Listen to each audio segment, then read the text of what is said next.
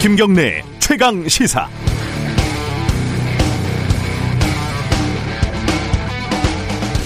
오늘은 좀 가벼운 얘기로 시작을 해볼까요? 어, 꼬맹이 시절에 초등생 대상으로 만든 소년중앙, 어깨동무 이런 잡지들 기억나시죠? 여기를 보면요.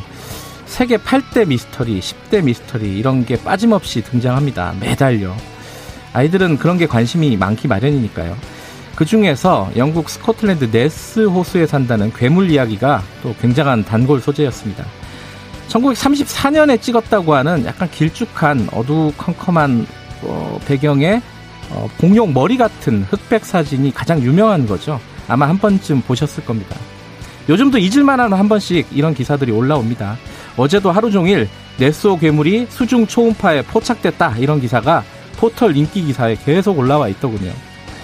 그리고 그 유력 언론사들의 기사들 마지막에 하나같이 그 유명한 1934년 사진이 실려 있고 로버트 윌슨이 찍은 네스호 괴물 사진 이렇게 설명이 붙어 있습니다.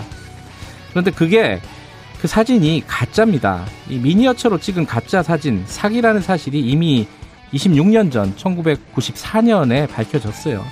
이걸 몰랐다 하더라도 구글링 1분이면 알만한 얘기입니다. 딱 초등생 수준의 언론이다. 이러면 초등생들에게 신뢰가 될지 모르겠습니다. 이 말씀을 드리는 게 이 선거, 세월호 이런 아직도 이렇게 유령처럼 떠다니는 각종 음모론들 있잖아요. 이게 딱 이 수준입니다. 언론의 책임이 크죠. 10월 7일 수요일 김경래 최강 시사 시작합니다. 김경래의 최강 시사 아, 유튜브 라이브 열려 있습니다. 시, 실시간 방송 보실 수 있고요. 어, 이번 주는 어, 다음 주까지 하나요? 다음 주까지 한다네요. 커피 쿠폰 보내드리니까 문자 참여 많이들 해주세요. 샵 9730으로 보내주시면 되고요. 짧은 문자는 50원, 긴 문자는 100원입니다. 스마트폰 콩 이용하셔도 좋고 유튜브 라이브 댓글 뭐 이런 걸 이용하셔도 좋습니다. 어, 오늘 1부에서는요. 공정위가 네이버에게 과징금을 200억 대를 부과를 했어요. 이게 좀 논란이 있는데 네이버는 반발을 하고 있고 뭐 쇼핑몰 검색 순위를 조작했다. 우리 우리가 많이 이용하는 하는 거죠. 공정위 연결해서 자세한 얘기 좀 들어보고요. 지금 21대 국정감사 뭐 최대 격전지라고 할까요? 국방입니다. 어, 더불어민주당 국방위 간사 황희 의원 연결해서 여당 입장 좀 들어보고 그리고 청년 기본소득 어, 기초단체장에서는 처음으로 지금 도입을 하겠다 이런 겁니다. 조은희 서초구청장 연결합니다.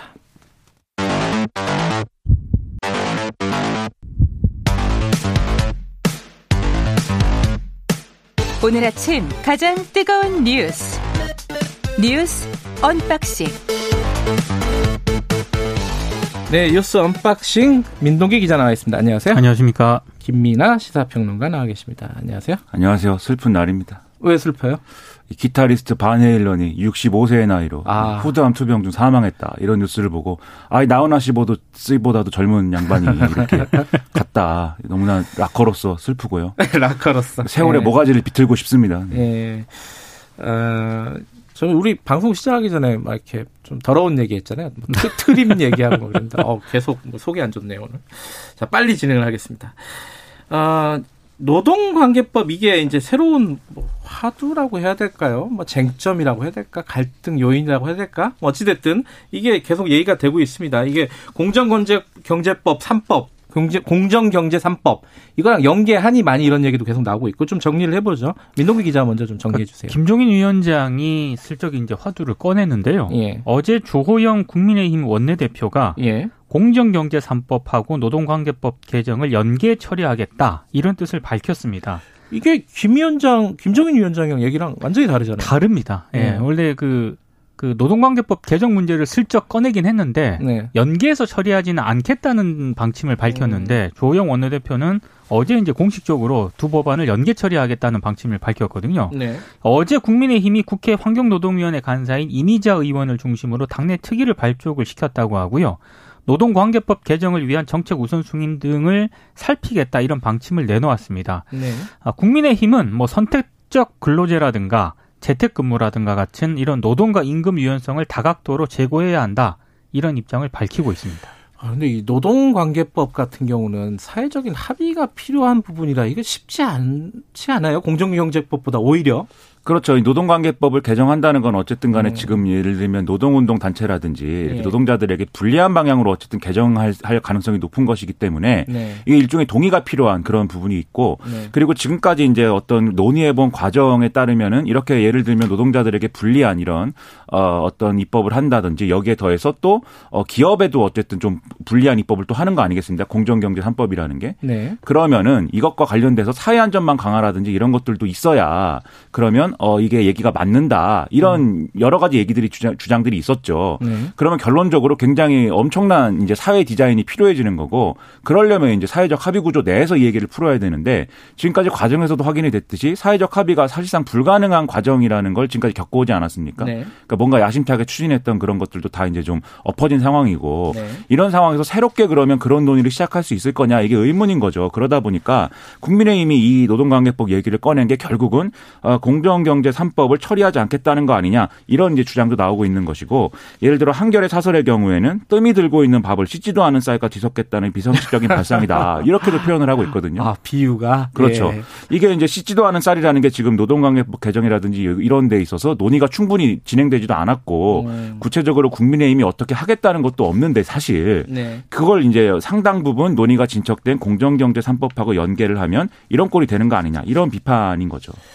어, 공정경제 3법 관련해 가지고는 어제 이낙연 대표가 재계 인사들을 만났잖아요. 네. 여기서 무슨 얘기가 오갈까 어, 많이들 이렇게 관심 있게 바라봤는데 어, 이낙연 대표는 굉장히 좀 원칙적이고 강경하게 얘기를 하더라고요. 그죠? 그러니까 손경식 경총회장이요. 예. 그 정부 여당이 추진 중인 공정경제 3법에 대해서 반대 뜻을 피력을 했거든요. 네. 근데 이낙연 대표가 법안 통과에 대한 의지를 재확인을 했습니다. 네. 어, 사실 이렇게 공식적인 자리에서 어, 사실상 이게 거부 뜻을 밝히기가 상당히 좀 이례적인데. 그렇죠. 보통 약간 애둘러서 얘기한다든가 그렇잖아요. 근데 이낙연 어. 대표 워딩이 이렇습니다. 공정경제 3법은 우리 기업들의 건강성을 높여드리기 위한 것이지 기업들을 골탕 먹이기 위한 법안이 아니라는 말씀을 분명히 드린다. 이렇게 얘기를 했거든요.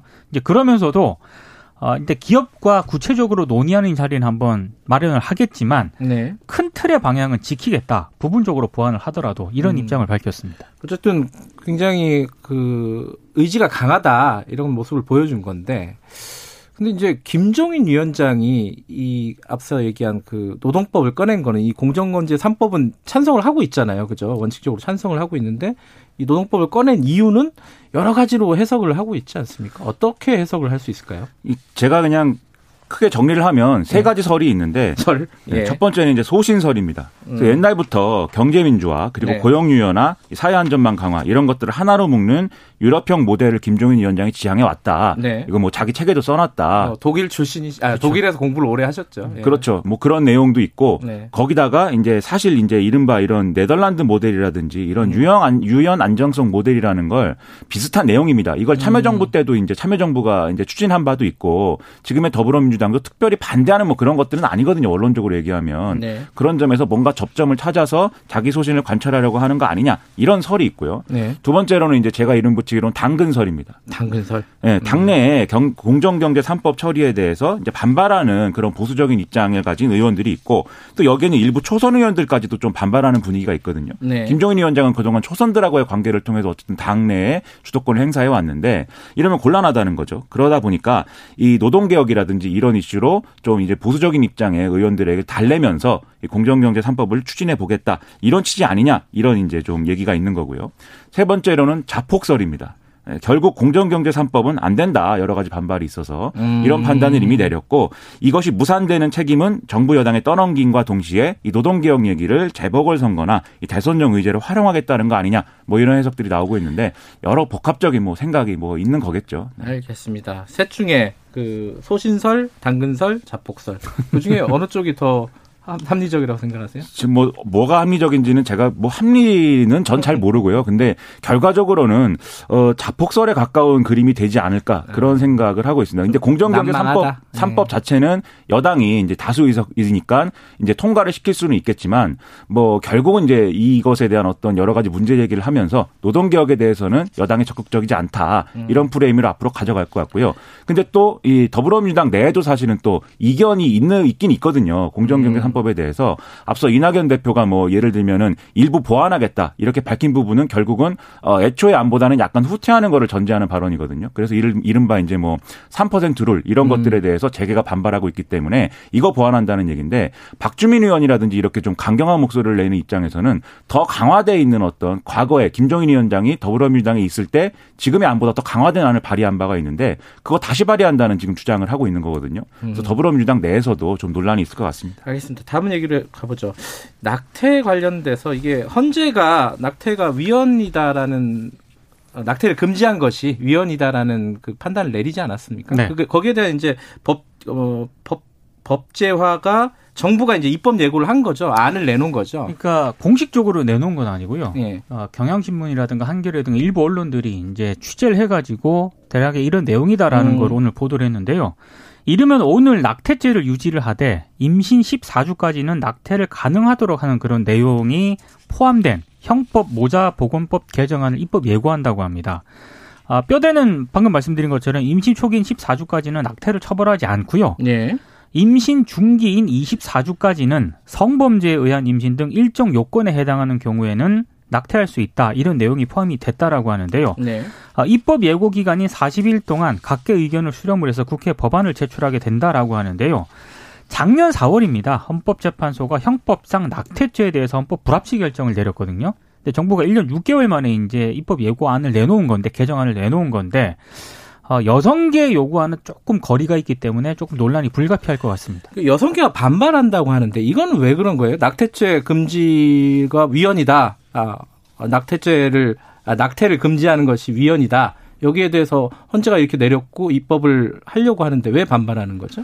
일단 그 헌재 결정 취지가 여성의 네. 이제 자기 결정권을 보장하라는 취지인 것인데 정부가 네. 입법 예고한 이런 내용들은 사실 어 여성의 자기 결정권을 보장한다기보다는 여전히 이제 국가의 책무를 방기하고 여성에게 책임을 돌리는 인식이 반영된 것이다라는 취지입니다. 음, 어떤 부분이 그렇다는 거죠? 그래서 예를 들면 예. 어 임신 기간이라는 거는 이제 뭐 예. 뭐 생리 주기라든지 초음파를 통해서 대략적으로 추산을 해야 되는 내용인데 음. 14주 이내 이 기준이라는 거는 그런 점에서 보면 명확성이 떨어지는 것이고 예. 또 14주에서 24주까지의 예외적인 임신 중지 허용 사유에 사회적 또는 경제적 이유 이렇게 추가하는 내용은 결국은 객관적 기준 마련이 어렵기 때문에 논란의 여지가 있다 이렇게 주장. 주장을 하고 있고요. 네. 그다음에 의무적으로 국가가 지정한 기관에서 상담을 하고 24시간 동안 숙려를 하도록 하는 내용이 모자보건법 개정안에 포함될 것 같은데 이게 결국 상담 기관이 종교나 개인의 기준에 따라서 왜곡되고 편향된 정보를 이 인부에게 제공할 수 있기 때문에 네. 이런 내용도 사실은 부적절하다 이렇게 주장을 하고 있습니다.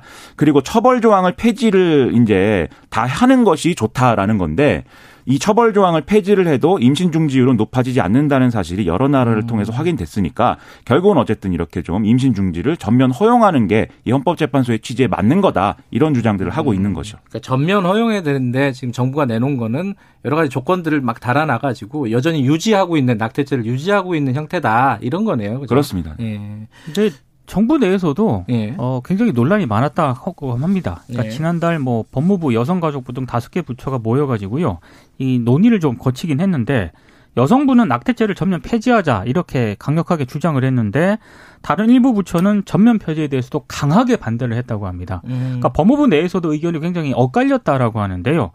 실제로 정부 입법 예고안을 보면은 지난 8월 법무부 자문기구 양성평등정책위원회에서 내린 권고하고도 어긋나고 있거든요. 음흠. 그러니까 법무 이 정부 내에서도 굉장히 경론이 오갔던 것으로 전해지고 있는데 아마 추진 과정에서는 더 경론이 좀 예상이 되고 있습니다. 이게 입법을 올해 말까지 해야 되는 거죠? 12월 31일까지 네. 해야 어, 안 하면은 그죄 자체가 폐지되는 그렇습니다. 거잖아요. 그죠? 네. 어, 시간이 별로, 어, 별로 없네요. 자, 오늘은 인터뷰가 뒤에 좀 많아가지고 좀 짧게 줄이겠습니다. 여기까지 하겠습니다. 고맙습니다. 고맙습니다. 고발 뉴스, 아, 죄송합니다. 민동기 기자, 그리고 김민아 시사평론가였습니다. 김경래 최강 시사 듣고 계시고요. 지금 시각은 7시 34분입니다. 최강 시사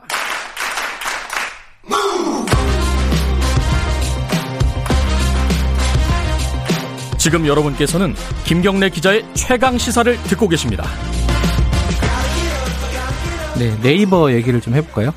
요새는 뭐 물건 사려고 할 때, 인터넷 쇼핑할 때, 네이버나 다음 뭐 이런 포탈에서 많이들 검색을 하잖아요. 검색을 하면은 쫙 뜹니다. 이 쇼핑몰 같은 것들이 쫙 뜨는데, 이 검색 결과를 네이버가 조작을 했다는 겁니다. 자기들이 운영하는 그런 업체, 입점한 업체들 어, 네.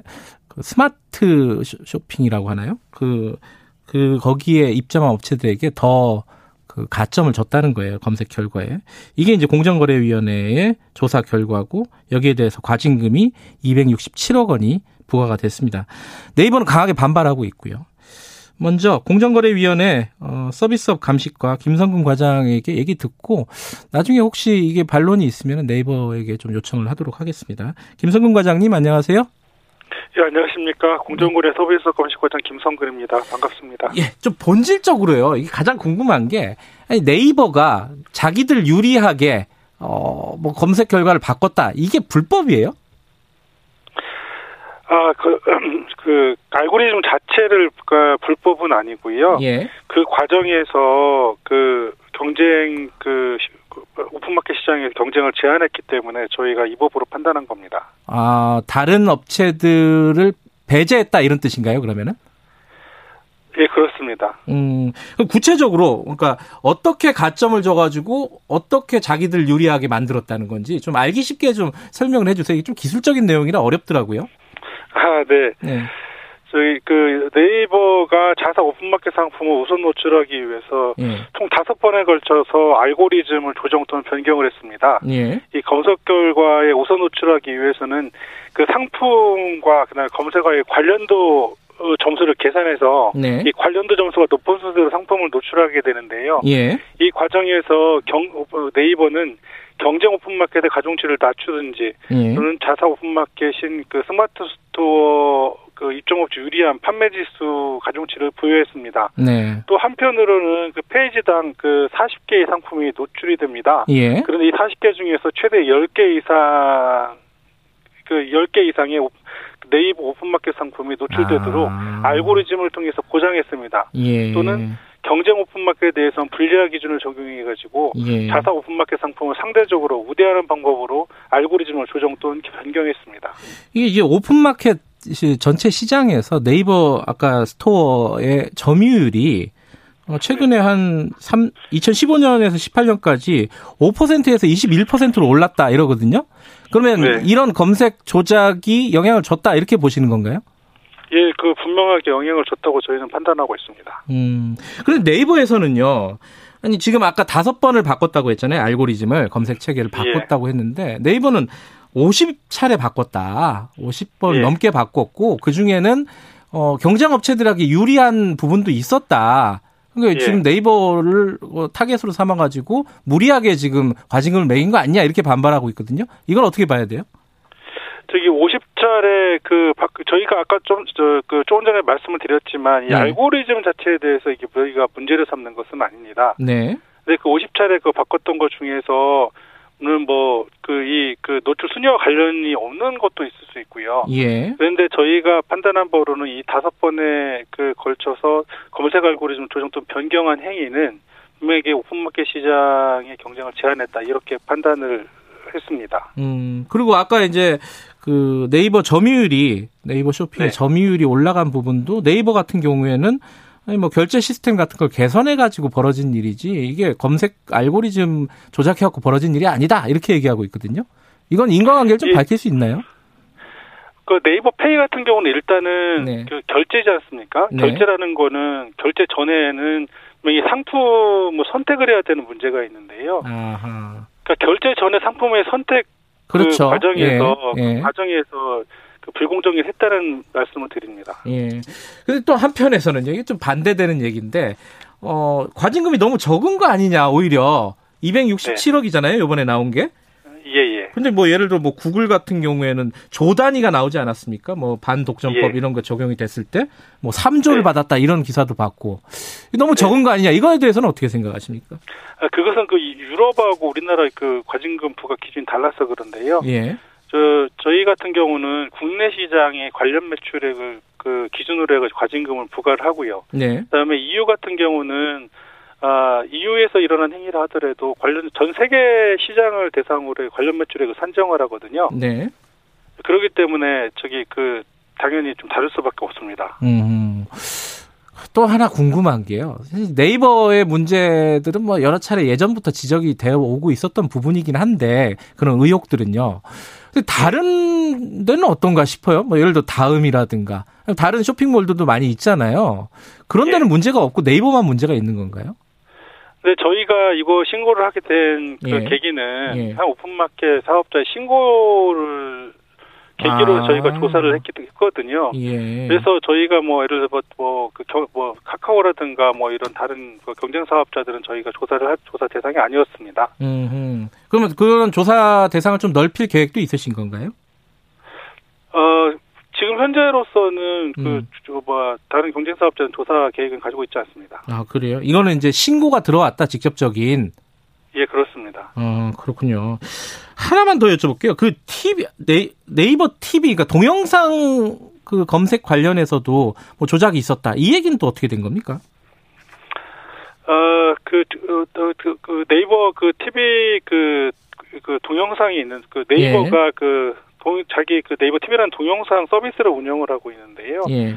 첫 번째로는 2017년 8월 달에 그 동영상 검색 알고리즘을 전면적으로 개편했습니다. 예. 이제 그 당시에 가장 핵심이 뭐였냐면 키워드가 동영상 검색 결과 상위 노출을 핵심 요소가 되었다는 것입니다. 예. 그런데 네이버 내부적으로도 경쟁사의 동영상에는 키워드 거의 입력되어 있지 않았기 때문에 키워드가 자사 동영상에 간접적인 가중치로 작용하고 있다 이렇게 네. 분석하기도 했습니다. 예. 그런데 네이버가 검색 알고리즘 전문 개편하면서 이 개편됐다. 그리고 사실조차 경쟁사에게는 전혀 알려주지 음. 않았습니다. 반면에 네이버는 또 알고리즘 개편 전부터 자사 동영상 부서에게는 데모 버전을 좀 테스트를 시키고 네. 또 계열사를 통해서 네이버 TV 동영상 키워드도 체계적으로 보완했습니다. 음. 네, 이런 방법으로 저희 검색 알고리즘을 조정. 그러니까 쇼핑하고 같은 거네요. 자기들 동영상을 더 우대했다 이런 거네요. 그죠? 많이 보게 했다. 예, 그렇습니다. 예. 예. 알겠습니다. 오늘 뭐 여기까지 듣고요. 이게 네이버 쪽에 반론이 있으면 저희들이 따로 또 듣도록 하겠습니다. 고맙습니다. 예, 감사합니다. 공정거래위원회 서비스업 감식과 김성근 과장이었습니다. 김경래 최강 시사는 짧은 문자 50원, 긴 문자 100원인 문자번호 샵9730 무료인 어플 콩으로 참여하실 수 있습니다. 유튜브 라이브로도 함께합니다. 네, 국정감사 관련해 가지고요. 지금 국방위가 조금 시끄럽습니다. 그러니까 추미애 법무부 장관 아들 병역 그 휴가 특혜 의혹 그뭐 검찰에서 이제 무혐의 결론이 난 부분인데 이 부분이 지금 야당에서 쟁점을 삼고 있고 그리고 또 하나가 당연히 그 우리 국민이 어, 북한에게 피격을 당해서 숨진 사건 이 부분도 역시 얘기가 되고 있는데 증인 채택에서 굉장히 여야가 갈등을 겪고 있고 야당 간사가 어, 사퇴를 해버리는 상황이 됐습니다.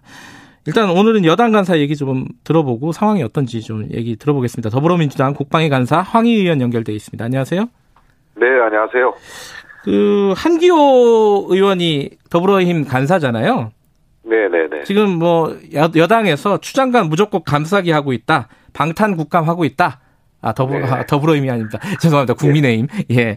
이라고 주장을 하면서 사퇴를 했습니다. 여기에 대해서 어떻게 생각하세요? 네, 뭐 증인 채택 합의하지 못한 것 때문에 그런 결정하셨는데 네. 아무래도 간사 역할을 하다 보면 뭐 중앙당하고 동료 의원들 의견을 다 수렴하시는 게 애로사항이 많으시죠. 네. 그런데 이제 국정감사는 이제 행정부를 감사하는 거 아니겠습니까? 예. 그러면 이제 기관 증인이 이제 주가 되는 거죠. 네. 일반 증인 같은 경우에는 이제 여야 간에 이제 같이 합의해서 네. 어, 증인 채택을 해야 되는데 이것은 공정한 증언을 듣기 위한 것입니다. 네. 그래서 여야 간에 합의가 안 되면 안 되는 건데요. 이것은 한 과정에 불과한 거지 이것 때문에 어, 사퇴를 하시고 국정감사를 어떻게 한다 이것은 어, 국정감사의 본질은 아니라고 봅니다. 그 황희 의원께서는 이제 간사신데 그러면 이제 네네. 추미애 장관 아들 문제 관련해서는 어, 예. 증인 채택이 불가하다 이런 입장이신 거죠 원천적으로 지금? 아 그렇죠. 당연히 음. 그 이게 다른 데가 아니라 국민의힘이 고발을 한 사안입니다. 네. 검찰에 고발을 했고요. 네. 그럼 검찰에서 그럼 답을 준 거 아니겠습니까? 네. 기소조차 하지 않은 무혐의 판결로 났는데 그걸 가지고 본인들이 고발을 해놓고 또다시 이것을 네. 고, 검찰에 고발해서 결론이 났는데 이걸 가지고 또 하겠다라는 것은 뭐 지난 국방위에서 보면 두 분의 후보자 청문회에서도 보면은 내내 이거 뭐 추미애 장관 청문회처럼 했고 네. 대정부 질의에서도 마찬가지였습니다. 네. 이제 할 만큼 했고요. 검찰 수사 결과도 나왔으니까 음, 할 만큼 아, 했다. 이제는 예. 그렇죠. 이건 정제 이젠 정쟁으로 볼 수밖에 없죠.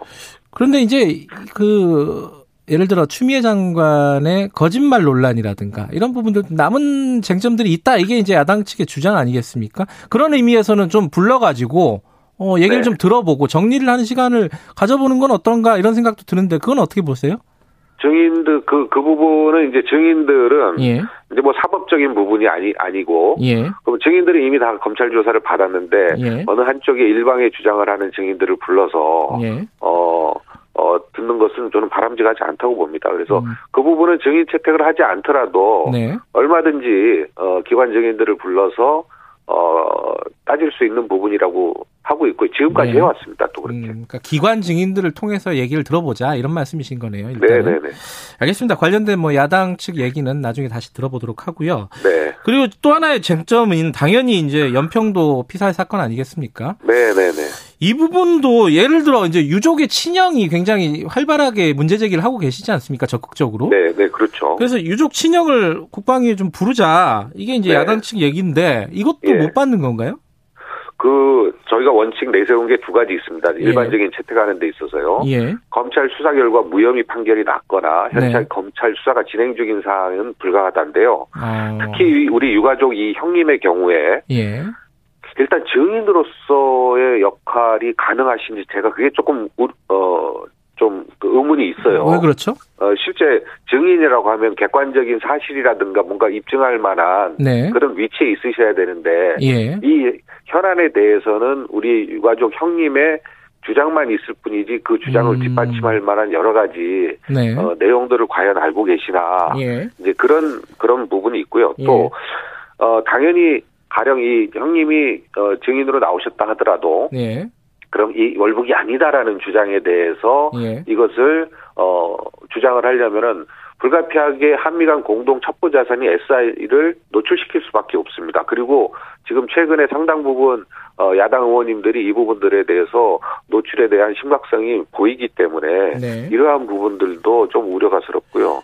그래서 또 아울러서 이제 검, 해경을 중심으로 해서 수사를 하고 있는 부분이기 때문에 예. 어, 그래서 불가하다고 어, 야당께 말씀을 드렸습니다. 아, 친형도 불가하다 일단은. 어. 네네네. 어, 지금 이제 그 야, 야당에서 그 첩보 자산을 지금 흘리고 있다 이런 말씀 하셨잖아요 조금 전에요. 네, 네. 뭐 대표적인 게 이제 조영 원내대표가 뭐 이제 특정 그 기총을 이렇게 지, 목을 네. 하면서 어, 네네. 그런 감청을 우리 국방부가 들었다. 뭐 이런 식의 네. 얘기를 한 부분을 말씀하시는 예. 거잖아요. 그죠? 예, 예, 예. 근데 이제 야당 그렇게 얘기하고 있어요. 이게 국방부가 먼저 흘린 거다. 예. 그러니까 야... 확인해 봤습니다. 예. 국방부는 예. 그런 말을 한 적이 없다고 하고요. 그 다음에 예. 저도 저도 우리가 여야 어, 비공개 회의를 했지 않습니까? 네. 그 76이란 말을 처음 들어봤어요. 저도 여당 간사인데. 그러니까 국회 비공개 회의에서도 얘기가 안 나왔다면서요? 안 나왔던 부분이고요. 예, 예. 그래서 국방부에다가 이런 부분에 대해서 그러니까 여당 간사도 못 들은 건데 예. 그 물어봤죠 국방부에. 근데 예. 전혀 본인들은 그 이야기를 한 적이 없다고 그래요. 음흠. 그래서 저는 이게 SI라는 게 한미 공동 첩보 정보망이거든요. 예. 그래서 이거는 한미 간의 신뢰 관계도 있는 거예요. 어떻게 보면. 음. 그 다음에 국민들과 국, 가는 상당한 이것 때문에 위협을 그러니까 첩보라는 게 이거 아니에요? 적의 도발, 예. 북한의 도발이라든가 여러 가지 어 어, 상황들을 사전에 파악하는 거 아니겠어요? 여러 다양한 경로의 첩보를 예. 통해서 예를 들어서 이게 무너지면 그 부분이 안 되는 거죠. 음. 그 복구하려면 항상 한참 시간이 걸리거나 아니 그러면은 상당히 국민들에게 위협이 갈, 가할 수 있는 거죠. 이게 당연히 이제 국방부에서는 뭐 76인이 뭐니 이런 것들을 확인할 수는 없는 부분 아니겠습니까? 그죠? 확인해 줄 수는 없는 예, 부분일 텐데. 예, 예, 그러면 이 얘기가 어디서 나왔는지 이 부분은 파악을 해야 되는 거 아니에요? 그래서 예. 저 주, 주호영 어 원내대표께도 예. 어, 간접적으로 예. 어이 발언의 출처가 어딘지 예. 뭐 감청을 할 수 하고 또뭐 총격을 가했고 사살을 했고 상부에 지시를 했고 이런 말을 할 수 있는데 네. 이건 상당히 구체적인 이야기잖아요. 그렇죠. 그 마치 이게 우리가 마치 북한의 동향을 뭐 무슨 어, 뭐 귀에다가 이 헤드폰 꽂고 듣는 것 같은 그런 느낌을 주잖아요. 네. 그래서 이, 이거는 상당히 좀 어. 심각하게 저는 받아들이고 음, 있습니다. 월북 관련해서도 하나 여쭤보면요. 뭐 구체적으로 밝힐 수는 없지만은 간사님은 네. 아실 것 같아서요. 이게 그러니까 월북 정황이라는 게 굉장히 구체적인 건지 아니면은 그냥 위급한 상황에서 아 뭐, 북한군을 만났으니까 월북하려고 했다는 건지 어떻게 네. 보세요? 네. 이거 가족들의 주장을 계속 이게 월북은 말이 안 된다는 거잖아요. 그래서 뭐 이이 난리 이 난리를 치고 있는 거잖아요. 예, 예. 어, 국방부 어, 발표에 근거해서 예. 그래서 이제 단순하게 국방부는 예. 어 구명조끼를 입었다. 예. 아 다른 다른 승선 승선원들은 구명조끼를 그 시간에 입지 않는데 이분은 입었다. 예. 그 다음에 뭐 부유물에 의존했다. 신발을 가지런히 놨다. 예. 조류를 이렇게 보면 한 70kg, 70kg 그 무게에 보면은 어, 조류에 맡기면은 뭐 연평도를 시계 반대 방향으로 몇 번 선회한 다음에 서남 쪽으로 흐른다. 예. 그러니까 요거만 가지고 하는 게 아니고, 음. 어, 실제로 다양한 경로로 획득된 한미 간의 첩보 어, 망에 의해서 네. 어, 이걸 해보니까 이게 월북이 상당히 음. 확실한 것 같다라는 게 이제 국방부의 의견입니다. 예. 예. 그래서 그 정황들을 저희가 구체적으로 예. 어, 이야기할 수는 없으나 예. 몇번 확인을 했죠. 아. 어, 정말 어, 맞냐 맞냐 이제 그래서 쭉 들어본 결과 그 국방부는 그 의견에는 어, 발표에는 변화가 없습니다. 근데 이제 말씀하셨듯이 여러 가지 근거가 있다고는 말씀하시는데 그게 공개가 네. 할수 없는 부분이라서 계속 예, 논란이 예. 되는 거잖아요. 그럼 뭐 예. 뭐 예를 들어 유족들한테는 좀 비공개 다른 분한테 다른 사람들한테 유출하지 않는 조건으로 뭐 열람을 하게 한다든가 이런 다른 방법을 찾을 수 있지 않을까요 혹시? 예, 근데 뭐 야당 야당 의원님들도 충분히 들으셨거든요. 그 부분에 아, 대해서. 그래요? 예, 아. 그래서 어 누구라고 말씀을 안 드려도 예. 비공개 회의 자리에서는 뭐 충분 충분히 어, 음. 어, 월북 같다라는 의견을 피력하신 분들이 상당히 계시죠. 알겠습니다. 야당 간사가 예. 지금 사퇴하고 사퇴한 상황인데 이거 그럼 앞으로 논의가 어떻게 되는 겁니까? 국방위가 좀 파행이 되는 겁니까? 네, 아니 어 우리 한교 간사님은 이제 네. 사퇴를 표명하셨는데 네. 현재 그 우리 그 민홍철 위원장이 사퇴 간사직 사퇴를 반려한 걸로 알고 아, 있어요. 예. 네, 그래서 한교 간사님과 알겠습니다. 지속적으로 연락드리고 협의할 예정입니다. 알겠습니다. 오늘 여기까지 드릴게요. 고맙습니다. 네, 네, 네, 고맙습니다. 더불어민주당 국방위 간사 황희 의원이었습니다. 김경래 최강 시사 1부는 여기까지 하고요. 잠시 후 2부에서 돌아오겠습니다. 8시에 뵙겠습니다.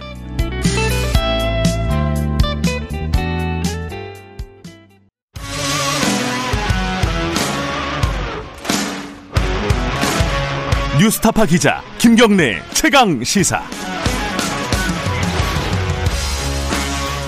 김경래 최강 시사 2부 시작하겠습니다. 청년 300명에게 월 52만 원씩 한 달에 52만 원씩이요. 2년간 지급하겠다. 이게 이제 서초구에서 어, 내놓은 청년 기본소득을 위한 실험이라고 합니다. 이게 어떤 어, 의도로 만들어진 것인지 왜냐하면 지금 그런 비슷한 정책들을 시행하고 있는 지자체들이 있지 않습니까? 이걸 실험을 하겠다는 건데 이게 어떤 의미가 있는 건지 그리고 뭐 여러 가지 여쭤볼 게 좀 있습니다. 어, 그건 연결하고 바로 조금 이따 여쭤보도록 하고요. 조은희 서초구청장 연결해가지고 어, 관련 얘기 좀 물어보겠습니다. 구청장님 안녕하세요. 안녕하세요. 조은입니다. 네. 네. 저 연결은 처음 하는 것 같네요. 반갑습니다. 네, 평소에 잘 듣고 있습니다. 아, 진짜예요? 네. 감사합니다. 아, 지금 이제 기본소득 실험 관련해가지고 저희들이 여쭤보려고 연결을 한 건데요. 네. 이게 궁금한 게, 일단 네. 그게 궁금해요. 300명에게 52만원씩 2년 동안 지급한다. 네. 이게 300명은 어떻게 뽑는 거예요? 이게 이제 아마 서초구에 있는 청년들은 이게 궁금할 거예요. 제일 궁금한 게. 예, 300명을 뽑겠다는 거는 용역 결과에 따라서 예. 이 과학적으로 설계했는데요. 예. 우선 용역은 500명이었습니다. 음. 그런데 어, 전문가들의 자문을 구해 보니까 500명을 하면은 35억 좀 예산이 들거든요. 아 예산. 그래서 예. 산을 가장 적게 들으면서 음. 최대의 효과를 낼 수 있는 마지노선이 뭐냐 했을 음. 때 300명이라는 조언을 받았고요. 네. 어 그리고 이 만 24에서 29세 청년을 대상으로 일단 1000명을 무작위로 뽑습니다. 아, 무작위로 일단 1000명을 뽑고, 예. 네, 그리고 그 조사 집단 300명에게는 1인 가구 생계 급여에 준하는 52만 원을 월 드리고요. 음, 그게 1인 가구 생계 기준이군요. 52만 그렇습니다. 원이. 예. 네. 그리고 나머지 비교 집단 7 700분은 네. 통상적인 관례대로 실비로 참여 수당을 드립니다. 참여 수당 정도? 예. 네, 네. 그러면 음. 이제 2년간 장기 추적해서 비교를 진행하게 되죠. 네. 이렇게 300 분에게 예. 52만 원을 월로 드렸을 때 예. 고용과 구직 활동에 어땠는지 음. 이게 생산성 경비로 쓰이는지 소모성 경비로 쓰이는지 음. 건강과 식생활 또 음. 연애와 결혼 등에는 어떤 영향을 줬는지 네. 온라인으로 조사하고 또 FGI 신층 면접을 통해서 살펴보고요. 네.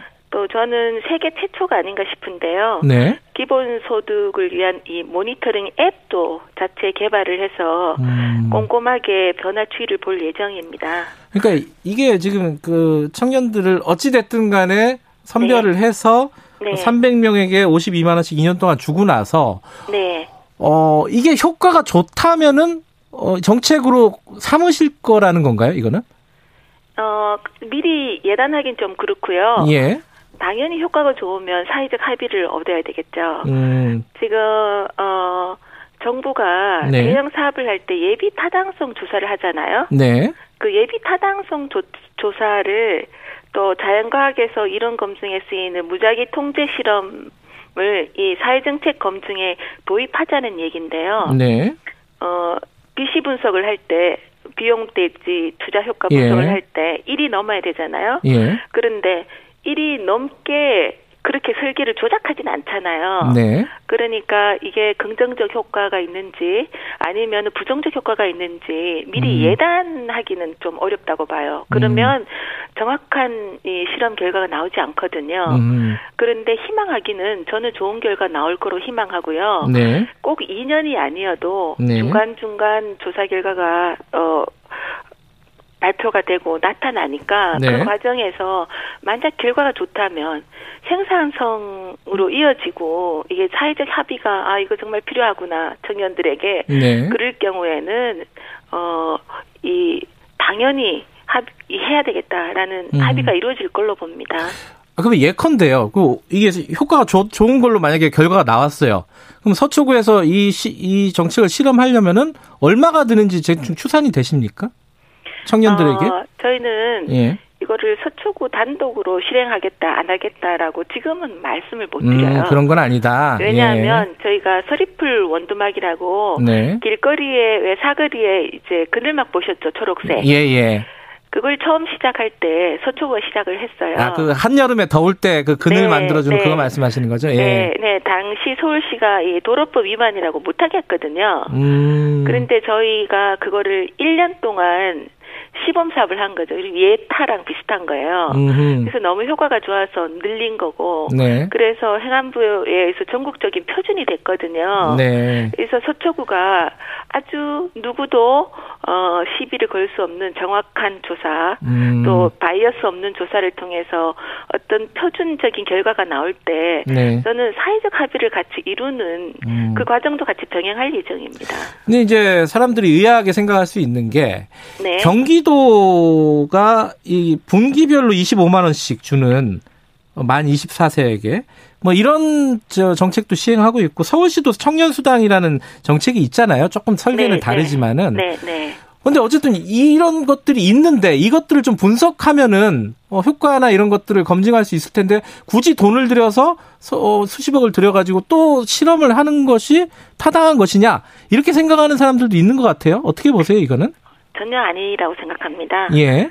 어, 미국에서 지금 오바마 시절부터 이제 무작위 통제 실험을 정책 검증에 도입하고 있거든요. 음흠. 근데 정책을 사후에 평가해 보니 예산을 네. 낭비한 사례가 너무 많다는 것을 인식을 했어요. 예. 또뭐 조금 더 말씀드리면 피터 슈기라는 예일대 교수는 정부는 왜 자주 실패하는가라는 책에서 정부 지출 비용 대비 효과가 있었 있다고 할 만한 정책은 사후로 평가해 보면 1%밖에 없다는 거죠. 아, 나머진 낭비였다. 네, 그래서 네. 저는 다시 이재명 지사님 또 서울시 청년수당에 네. 돌아와서 이 지사님께서 성남시장 때부터 어, 청년 배당을 시작해서 예. 지사님이 되셔서 20만 24세 청년에게 1년에 100만 원씩 주는 그렇죠. 분기당 어, 25만 원이니까 실행을 하고 예. 계시죠. 예. 그런데 이때까지 이게 얼마나 효과가 있었는지 제대로 한번 음. 검증을 해보셨는지 묻고 싶어요. 음흠. 이거는 마치 연 1,500억이 드는 대형 사업을 예비 타당성 없이 음흠. 그냥 어 그냥 했다는 거죠. 네. 근데 만약에 예. 예비 타당성 과정을 생략한 채 실행한 정책이 실패했을 때 예. 누가 책임지는 거죠. 음. 결국은 국민이 부담이 아닌가요? 예. 그러면 국가 경쟁력이 떨어지고 국가 부채가 늘어나고 우리가 네. IMF 경험했잖아요. 예. 만약에 인기 그 재정 집행 의도가 불량하면 그야말로 매표 행위라는 오해를 받을 수도 있다고 봅니다. 음. 그 쉽게 말하면 지금 이재명 지사의 어 그 청년 기본소득 정책은 어 그 인기 때문에 하는 매표행위다 이렇게 보시는 거예요? 아니요 단정하진 않고요. 예, 예. 그럴 수도 있다. 예, 를 들면 예. 어 효과 없는 정책을 미리 과학적으로 걸러낼 수 있는 네. 그런 기회가 많았는데 음. 왜이 기본소득 이거는 수조 원 또 전 국민에게 확대할 경우에 30만 원 드릴 경우에 네. 180 180조 네. 넘게 또 50만 원 드리, 기초생활 수급비 이거 드릴 때는 300조가 넘거든요. 예. 이렇게 수백조가 들어갈 기본소득 정책을 네. 무턱대고 정치적 입장에 따라 실시하면은 네. 천문학적인 예산 낭비가 가져올 수 있거든요. 예. 이를테면 장님이 코끼리 만지기식의 근거 없는 정책 결정이 될 수도 있다는 얘기죠. 음. 다행히 성공하면은 행복하겠지만 예. 그걸 누가 장담하겠냐는 거죠. 이게 전국민적인 어떤 그 청년 수당이라든가 청년 배당, 청년 기본소득 이런 것들을 네. 지금 시행하고 있는 건 아니고 일단 그죠. 시행을 하는 건 아니고 하겠다는 얘기를 하고 예. 그첫 첫 대상으로 청년 음. 기본 소득을 하는 거죠. 예. 지금 연 1,500조죠. 1,500억이죠. 음. 그러니까 그 지금 하고 있는 거를 어 지금 경기도에서 하고 있는 거를 경기도에서는 그 실험이라고 생각하고 전 국민 확대를 위한 그렇게 얘기할 수도 있는 거 아닐까요? 그러면 계층 실험 대상이 달라지는 거죠. 음. 사, 그리고 사전에 검증을 해야지 효과가 있는 거지. 예. 일단 주고 나서 지금 경기연구원에서 사후로 하는 거거든요. 알겠습니다. 네. 그 지금 청취자분 중에 질문이 하나 들어왔습니다. 훈이선님인데요. 네. 어, 이 서초구가 다른 지역보다 조금 소득이 높잖아요. 상대적으로 보면은. 네. 그래서 이 서초구에 사는 청년들이 그 전국의 어떤 청년들을 대표할 수 있을 것인가, 대표성을 띨수 있을 것인가, 이런 데 의문이 좀 든다, 이런 질문이 오셨어요? 아, 당연히 그런 질문을 하실 수가 있어요. 예. 근데 기본소득에 대한 실험은요. 네. 전문가들의 말씀은 서초구가 가장 바람직하대요. 어, 왜 그렇죠? 왜냐하면은 예. 서초구 이 지금 기본소득이라는 거는 선별 복지가 아니거든요. 네. 예, 기본적으로 소득을 다 깔아준다는 의미가 있기 때문에 네. 어, 뭐 소득이 있는 청년, 소득이 음. 없는 청년이 다양하게 섞여 있는 음. 서초구가 예를 음. 들면은 소득이 좀 적은 청년이 압도적인 구에서는 정확한 통계가 안 나오는 거죠. 음흠. 그래서 오히려 무작위로 이렇게 서초구에서 실험해 보는 것이 가장 실험 효과가 있다라고 말씀하시고요. 참고로 서초구가 돈이 많아서 이렇게 하는 건 아닙니다. 음. 네, 이 예산이 25억인데요. 예. 어, 조금 전에 말씀드렸다시피 그 500명으로 했을 경우에 35억이 들더라고요. 예. 그래서 가장 음. 그 마른 행주 쥐었다듯이 짜서 아끼고 아꼈다 이런 네, 말씀이시네요. 그리고 또 예. 그 행사 성 경비 또 소모 성 경비를 많이 줄였거든요. 네. 그래서 이런 예산을 마련했다는 말씀을 드립니다. 알겠습니다. 지금 네. 뭐 이재명 지사 관련된 얘기는 이재명 지사에게 나중에 좀 반론 들어보도록 하고요. 네. 최근에 또 김두관 의원이 네. 기본 자산제 도입을 제안을 했어요. 이게 애가 태어나면 1인당 2천만 원씩 지급을 해서 나중에 이제 애가 자라서 성년이 되면 찾을 수 있게끔 뭐 이런 정도의 설계를 갖고 지금 제안을 했는데 이런 방식은 어떻게 생각하십니까? 예, 김 의원께서 주장하시는 기본 자산세 예. 이거는 어, 일종의 기본 소득제의 변형이라고 봅니다. 네. 네. 근데 이게 신생아 1인당 2천만 원씩 지급하는 이 기본 자산세는 네.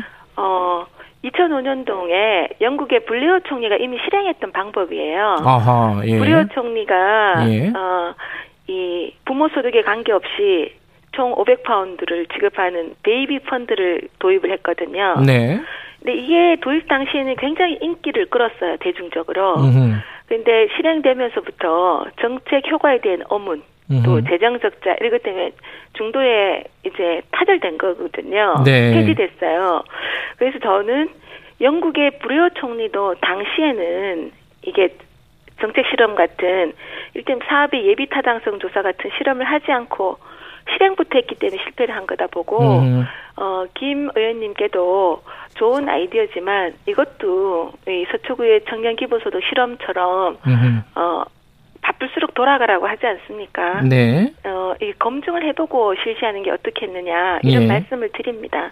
알겠습니다. 하나 더 여쭤볼게요. 이게 이거는 꽤 굉장히 전국적인 이슈 중에 하나였는데 서초구에서 1가구 1주택자 9억 원 이하에게 어, 재산세를 깎아주겠다. 그래서 이제 결국 구의회가 통과됐습니다. 이게 마지막에 통과된 건 25% 깎아주는 거죠, 그죠? 결과적으로 그렇죠. 예. 공, 이 다른 자치구가 동의를 해주지 않으셔서요. 예. 또 서울시 공동과세분을 뺀 겁니다. 예. 근데 이게 이게 어떻게 봐야 될지 뭐 세금 깎아주면 사람들은 좋아하죠. 좋아하는데. 네. 어이 서초구는 좀 여유가 있으니까 재정에 한마디로 쉽게 말하면 좀 자치구가 부자니까 이렇게 할 수 있지만 다른 데는 못 하는데 이거 상대적으로 좀 어, 불합리해지는 거 아니냐 차별이 되는 거 아니냐 여기에 대해서는 어떻게 보세요? 제가 이 말씀을 드리기 전에 네. 미국의 대법관 돌아가셨죠 긴즈버그가 예, 예. 나는 상대의 생각을 공격하지 사람을 공격하지 않는다라고 말씀하셨어요. 네네. 네. 저는 그 말씀이 틀렸다고 말씀드리거든요. 예. 그래서 구청장님들이나 예. 또 시의회나 그런 시각에 대해서 잘못됐다고 말씀드리지 뭐 네. 뭐 관계가 나쁜 건 아닙니다. 아, 예, 네, 그러니까 제 이름도 나쁜 이가 아니고 좋은 이잖아요.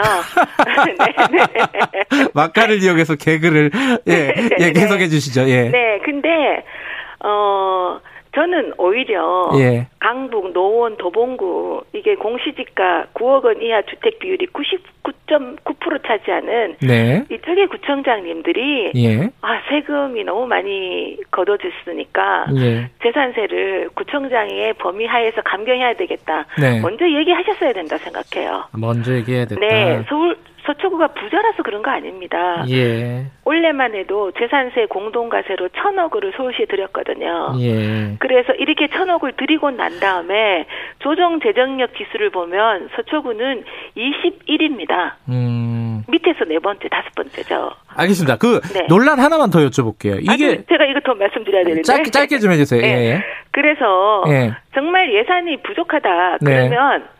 세금이 많이 올려서 세금을 많이 거두고 또 음. 정부세를 거두는 정부한테 보존해달라. 음. 정치적이 아니라면 그렇게 말씀드려야지 바른직한 목민간 아닌가 이렇게 생각합니다. 아니 근데 이제 세금을 깎아주는 건 좋은데 네. 이게 결국 집 가진 사람들에게 깎아주는 거잖아요. 더 어려운 사람들이 많을 텐데 이게 세금이 좀 뭐 역진되는 거 아니냐. 어, 그것도요. 예. 그것도 이거는 재산세를 내신 분의 예. 1가구 1주택 예. 9억 이하 갖고 있는 그러니까는 9억 이하의 1가구 1주택 가지고 계신 분에 대해서는 보호를 음. 해드리자는 취지지. 네. 재산세 또 다른 세 모든 것을 섞어가지고 음. 전부 어, 다른 분들한테 주자 이런 건 아니죠. 음. 그 어려운 분들한테 드리는 거는 또 다른 세목으로 할 수 있죠. 알겠습니다. 또 하나가 세목에 예. 조정을 하면 섞어버리면 안 되죠. 또 하나가 이 정부가 어차피 10월 달쯤에 네. 어 1주택자에 대한 세금 감면 이게 좀 논의를 하고 있지 않습니까? 그러니까 지자체에서 미리 하면은 이게 행정이 좀 어, 통일성이 없는 거 아니냐, 해치는 거 아니냐 통일성을 이런 지적은 처음, 어떻게 보십니까? 제가 처음 이 아젠다를 얘기를 했을 때 예. 믿어야 될지 그냥 밀고 나가야 될지 이런 고민을 했습니다. 그러셨겠죠. 그리고 예. 계속 정부한테 빨리 청사지를 내라. 음. 언제 할지 기준은 어떻게 어느 정도 할지. 네. 근데 지금 정부가 지금 수개월째 말만 하고 안 낸단 말이죠. 예. 지금 9월 오늘이 벌써 10월이잖아요. 10월 7일. 그러네요. 예. 네, 이거 10월 달에 한 달했는데 음. 어떻게 하는 건지 우리가 몰라요. 네. 깜깜이. 그리고 제가 이렇게 좀 소문에 듣기에는 한 10월 달에 뭐 올해 내로 발표해도 그거는 내년부터래요. 아. 지금 재산세는 7월, 9월 다 고지서가 나간 상태거든요. 그러면 소급은 안 하고 올해 거는 그냥 걷겠다는 얘기잖아요. 예. 지금이라도 나서서 어떻게 하겠다. 그러면 저희도 거기에 맞출 수 있죠. 알겠습니다. 요 얘기는 뭐 여기서 정리하도록 하고요. 어, 8678님이 조은희 구청장님 서울시장에 도전하시나요? 이거 이 질문을 워낙 많이 받으셔가지고 준비된 답변이 있으실 것 같아요. 어떻습니까? 그렇게 얘기해 주셔서 우선 감사하고요.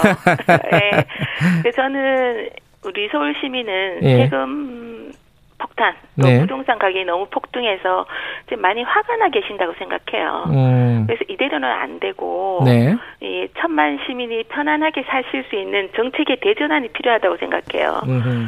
그래서 내년 서울시장 선거는 개인의 교체가 아니고 철학의 교체다. 네. 그래서 10년 서울을 바꿀 수 있는 패러다임의 변화가 필요하다라는 네. 생각을 하고요. 예. 그래서 가수 나훈아 씨가 그랬잖아요. 우리나라를 지킨 것은 바로 국민들이다. 예. 그래서 어 국민의 힘 또 대한민국 국민 또 서울 음. 시민의 힘으로 다음에는 서울을 바꿔 나가야 된다 이렇게 네. 해가고 제가 서울시 부시장도 했고 예. 또 유일한 야당 구청장으로 서울 행정 현장에 10년간 있었으니까 네. 뭐 조은이가 하면 연습 없이 지체 없이 야무지게 할 것 같다 음. 그런 기대로 말씀해 주시는 걸로 유리하게 생각하겠습니다. 그런데 예. 꼭 조은이야 된다는 생각을 저는 안 하고 있습니다. 아 예. 나쁜이가 죄송합니다. 그 좋은 분이 계시면 저는 밀어드릴 생각입니다. 그 거기에 대해서 지금 이제 지금 저희들 얘기한 게 청년 기본소득하고 뭐 재산세 감면 이런 얘기를 했잖아요. 근데 네, 이런 정책을 네. 내놓는 게 네. 어, 이게 인기를 좀 끌어가지고 서울시장에 출마하려고 하는 거 아니냐 이렇게 보는 시각도 분명히 있을 거예요. 여기에 대해서는 뭐라고 말씀하시겠어요? 청년 이 기본소득을 얘기를 했을 때 저희 네. 청년의 위기가 대한민국의 미래의 위기다. 네. 근데 청년의 위기를 누가 가져왔냐? 청년이 가져온 게 아니고 예. 우리 기성세대들이 교육 생태계의 미스매칭 때문에 아주 열심히 스펙 쌓아서 나와도 직업이 없잖아요. 네. 그래서 브록체인 아카데미, 뭐 AI 아카데미, 우리 서초구 나름대로 했는데 이건 사실 국가가 해야 되는 거지만 그 연장선상에서 지난 5월부터 기본소득 이 실험을 어, 고민해 왔거든요. 네. 그래서 그거는 서울시장 보궐선거 생기기 훨씬 이전에 아, 있으니까. 이전부터 준비하던 네. 거다? 네. 예. 그래서 우연히 그렇게 될 수도 있지만, 예. 어, 사실관계를 따지자면 그런 거는 아니죠. 알겠습니다. 오늘 네. 여기까지 들을게요. 고맙습니다. 어, 너무 반가웠습니다. 좋은 예. 하루 되세요. 예. 조은희 서, 서초구청장이었습니다. 공정하고 깊이 있게 오늘 하루 이슈의 중심.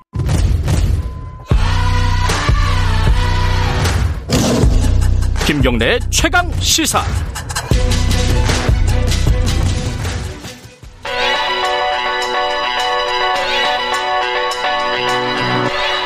최강 시사 윤태곤의 눈. 의제와 전략그룹 더모아의 윤태곤 정치 분석 실장 나와 계십니다. 안녕하세요. 네, 안녕하세요. 나훈아 얘기를 하실 줄 알았더니 BTS 얘기를 예, 하시는군요. BTS. 왜 아. 지금 뭐 사실 BTS가 전 세계적 세계적으로 가장 잘 나가는 시기죠 지금. 그렇죠. 네. 그 다이너마이트라는 노래가 8월 21일에 발표됐는데 그 이후에 빌보드 핫100 차트에서 6주째 1위, 2위 계속 하고 있거든요. 예. 매, 메가 히트곡이죠. 예. 제가 뭐 오늘 BTS의 세계적 인기나 음악성에 대해서 이야기하려는 뭐 음악도 저희가 아니고. 좀 있으시잖아요. 네, 감사합니다. 예. 자, 그뭐 병역 특례 얘기하시려고 그렇죠. 하는 거죠? 예. 음. 지금 일단 우리 사회에서 병역이 워낙에 뜨거운 감자지 않습니까? 네. 최근에 두 이슈를 봐도 그래요. 법무부 장관 아들 휴가 문제. 그렇죠. 음. 그리고 어제 나온 이야기 중에 이제 연예인 중에서 유승준 씨가 군대 간다고 공언했다가 안 가서 공부를 했는데 18년째인가? 뭐 아, 한국에 들어오지를 못하고 예, 있다. 이게 예. 뭐 법으로는 들어와야 되는데 하여튼 행정적으로 계속 못 들어오게 하고 있다. 음, 막고 있죠. 예. 예. 그런 과정에서 이제 병역 문제, 한류 스타들 특히 스포츠 스타 포함 이런 병역 문제는 글로벌 이슈예요. 한국 국내 이슈가 아닙니다. 그래요? 예컨대요. 인기가 워낙 높아지니까 팬들이 세계에 다 있어가지고 막 촉각을 곤두세우고 있어요. 우리 아. 우리 뭐 오빠 아니면 뭐 우리 형 언제 아. 군대 가는지 안 가는지 뭐 어떻게 네. 안 가는 방법은 없는지. 예컨대 아미들 뭐, 뭐 그렇죠. 이런, 네. 예, 예를 들어 가지고요. 2018년 아시안 게임에서 그 자카르타 팔렘방인가에서 했을 텐데 우리나라가 네. 축구 금메달을 땄어요. 네. 영국 BBC가 긴급 속보로 타전했습니다. 아시안 게임 축구 종목이 사실 세계적으로 그렇게 주목받는 건 아니에요, 솔직히 말해서. 더군다나 영국이 그렇게 신경 쓰지 않을 것 같은데. 그렇죠. 근데 왜? 손흥민 선수 병역 특례가 확정됐다. 음. 그걸 이제 긴급 속보로 타전을 했어요. 예. 영국 프리미어 리그뿐만 아니라 손흥민 선수가 유럽 빅리그의 관심사였고 다른 음. 젊은 축구 선수들 같은 경우에도 뭐 당연히 뭐 BTS는 손흥민 선수보다 더하면 더했지 뭐 덜하지 않을 것 같아요. 관심이. 그렇죠. 아니 물론 손흥민 선수가 뭐 덜하다는 건 아니지만은 또 음. 이제 다른 식으로 위상이 있는 거니까. 음. 근데 지금 이제 논란이 되고 있는 것은 뭐 예전에도 그랬는데 어 대중 가수, 대중 연예인의 경우에는 병역 특례에 대한 규정이 없다는 거예요. 없죠. 예. 뭐 운동 선수 있고 클래식 선수, 클래식 선수란다. 클래식, 클래식 연주, 연주자들. 예, 뭐 무용 뭐 이런 쪽도 예. 있습니다. 그러니까 자세하게 규정을 제가 설명드릴 수는 없지만은 올림픽 동메달 이상, 아시안 게임 금메달 이상, 체육의 경우에는 그렇고 음. 뭐 무용, 음악 이런 경우에는 국내외 지정된 콩쿨이 있어요. 근데 이 부분도 지금 형평성 논란이 있고 해가지고 가급적 줄여야 된다. 음. 정부 방침이 그랬어요. 국방부 방침도 그랬고 국회에서도 그런 쪽으로 가야 된다. 네. 뭐 이거 형평성 논란 플러스 병역 자원이 줄어드는 거. 인구가 줄, 줄어들 그렇죠. 수 있으니까요. 네. 그러니까 뭐 이게 저 우리 모병제 이야기 나오지만 모병제가 될지 안 될지 모르겠지만 그게 되기 전까지는 어쨌든 허리띠를 병역 자원의 허리띠를 졸라매야 된다. 음. 이런 거거든요. 네. 근데 어쨌든 지금 이 얘기가 꺼내진 거는 이 농내 의원이 얘기를 한 거예요. 그렇죠? 그렇죠. 작심 발언 며칠째 계속하고 있고 농내 의원이 이제 민주당 최고위원인데 최고위에서도 언론 문화 이런 영역을 좀 담당하고 있어요. 네. 근데 이제 농내 의원이 손흥민은 되는데 왜 BTS는 안 되냐 뭐 이런 음. 이야기도 나올 수 있다. 뭐 그러면서 이제 강하게 이야기를 하고 있죠. 근데 이게 가능한 거예요, 병역 특례가? 비규정 특례, 예외적 특례 이런 전례가 없는 건 아닙니다. 제가 말씀 몇 개 드릴게요. 네. 이른바 이창호법이라는 게 있어요. 어, 저기 바둑 그렇죠. 예. 프로 바둑 기사 돌부처 예. 이창호. 1994년에 이제 이창호 구단이 입대 영장을 받으니까 여론이 들끓었습니다. 네. 그때 우리나라 바둑이 우리가 또 중국, 일본하고 비교하는 거 좋아하지 않습니까? 되게 밀리는데 이창호 구단 혼자 버티고 있는 상황이었어요. 음. 그러면서 과거에 조은영 구단도 군대 가서 힘들었다. 조치훈 구단은 병역 문제 때문에 결국 일본 국적 취득했다. 우리 음. 이창호는 보호해야 된다. 음. 이런 여론이 확 들끓어가지고 앞서 말씀드린 대로 이제 예술 채용 요원, 그러니까 예술 같은 경우에 콩쿨이라든지 뭐 이런 부분이 있는데 거기에 바둑을 포함시킨 거예요. 아하. 그러니까 몇 개 국제 기전 예. 를 포함시켜서 우승, 준우승자는 병역 혜택을 부여하는 이른바 이창호법. 그래서 이창호 구단 외에 그 뒤에 네 명이 더 병역 혜택을 받았어요. 아, 그렇군요. 축구 2002년 월드컵. 축구는 원래 있었잖아요. 아, 그거는 올림픽하고 저 아시안 게임만이거든요. 아, 월드컵은 없었구나, 예. 참. 근데 이게 묘한 네. 게 우리는 2002년 월드컵을 개최하고 열리기 전에 5월 달에 네. 한달 전에 국회의원들이 16강 진출 시에 병역 혜택을 줄 수 있는 병역법 시행령을 개정하자. 예. 국무회의에다가 이제 전달도 하고 관계부처에서 회의도 막 열렸어요. 말하자면 이거 하기 전에 당근을 걸었던 거예요. 음. 16강 이상 가면은 병역 음. 면제 될 수도 있다. 네. 4강까지 갔지 않습니까?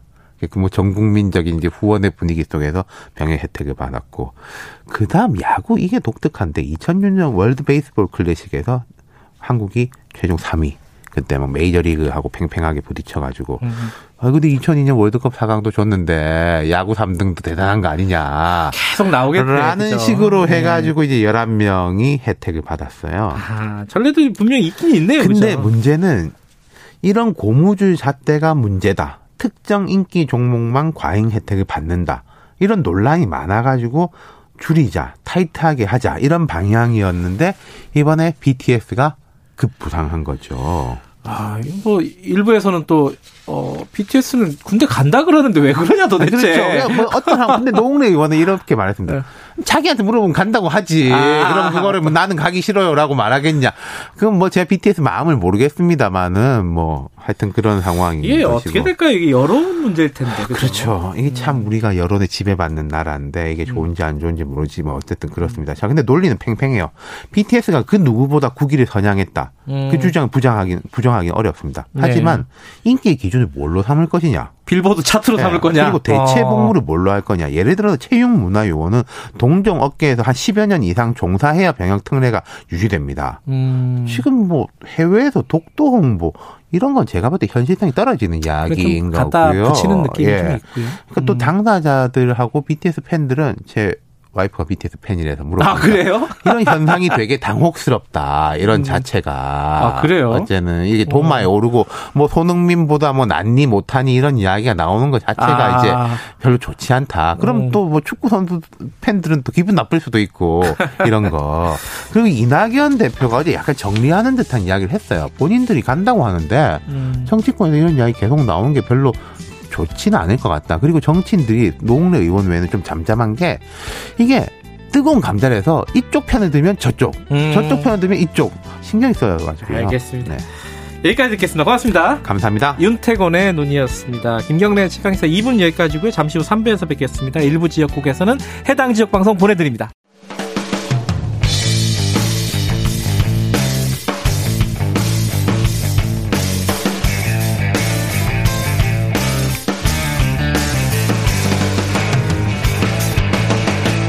김경래의 최강 시사.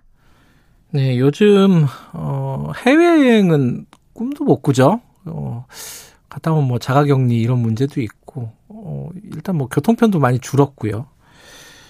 어, 국내 여행도 사실은 뭐 마음 먹어야지 갈 수 있을 겁니다. 이제 가면은 또 왜 뭐 낯선 사람들하고 또 만나야 되는 거고 이런 부분들이 좀 꺼려지기 때문에요. 자 그러다 보니까 가장 힘든 분들이 생기기 마련입니다. 이 여행업에 종사하시는 분들, 이분들은 당장 생존의 위기, 생계의 위기가 딱 그 눈앞에 닥쳐 있는 상황입니다. 오늘 지금은 을밀대 시대 시간에는요. 여행사 사장님과 잠깐 얘기를 나눠볼게요. 어느 정도 아마 거의 개점 휴업 상태가 아닐까라는 생각이 들어요. 요즘 여행 간 사람들이 많지가 않아서요. 어, 직접 여행사를 운영하고 계시고요. 지금 서울시 관광협회 여행업 위원장 맡고 계신 김명섭 사장님 연결하겠습니다. 사장님 안녕하세요. 네, 안녕하세요. 예. 김명섭입니다. 예. 어, 여행사를 어디서 서울 다, 서울 어디서 운영하고 계세요? 서울 강남에서 운영하고 있습니다. 얼마나 되셨어요? 시작하신 지? 어, 제가 올해 꼭 35년 됐으니까 강산이 세 번 변했네. 35년 되셨어요? 네, 그렇습니다. 아, 그럼 여행업이 어떻게 지금까지 왔는지를 뭐 누구보다도 잘 아시겠네요. 그죠? 네, 잘 알죠. 국내 여행, 국외 여행, 그 해외 여행 이런 식으로 좀 나눠져 있나요? 사장님은 둘 다 하시는 건가요?